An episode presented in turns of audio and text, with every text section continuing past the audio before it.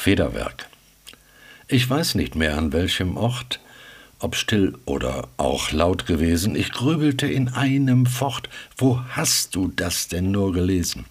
Wo kann das nur geschehen sein? Verflixt, es fiel mir nicht mehr ein. Es war das Wort, es ließ nicht los.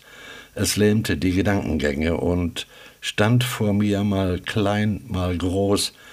Ach, wenn es mir doch nur gelänge, den Sinn dahinter zu verstehen. Jedoch ich konnte es nicht sehen. Was wirklich die Bedeutung sei, wie jetzt interpretieren, denn Deutungen gibt's vielerlei, nicht die Geduld verlieren.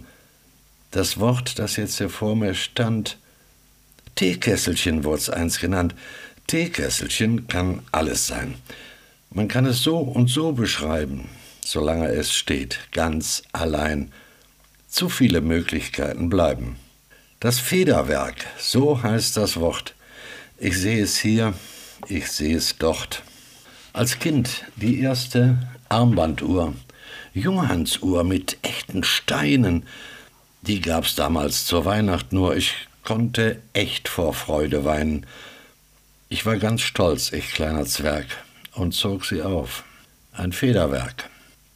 Oder war hier das Werk gemeint, das so im Sinne von Fabrik die Stahlblätter zu Federn eint und dann die LKWs bestückt? Ich denke doch in jedem Falle im Federwerk entstehen alle. Es gibt auch noch die Tonnenfeder. Man findet sie in der Matratze, damit du auch des Nachts wie jeder bequem und ruhig, selig ratze.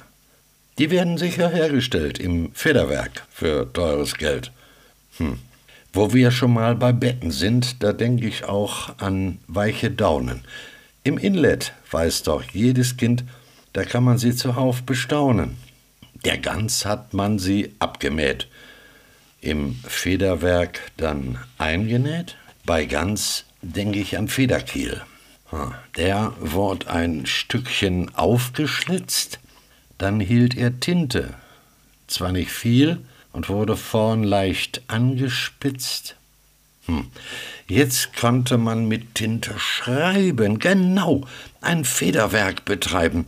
Feder und Tinte formt die Schrift, notiert wird Wichtiges und viel, egal, was oder wen's betrifft. Der Brief erreicht nun auch sein Ziel.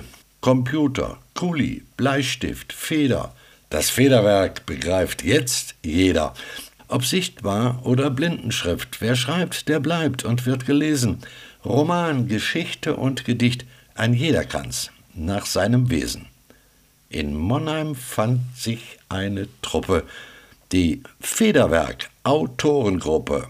Ob Handicap oder auch nicht, ohne den anderen auszugrenzen, schreibt jeder frei aus seiner Sicht und merkt, man kann sich gut ergänzen. Im Rahmen der Inklusion trifft man sich hier seit Jahren schon. Zwar wäre echtes Treffen nett, doch hindert uns die Pandemie. Wir weichen aus ins Internet. Wer schreibt, der hat auch Fantasie. Für alle offen, inklusiv. Das Federwerk ist kreativ.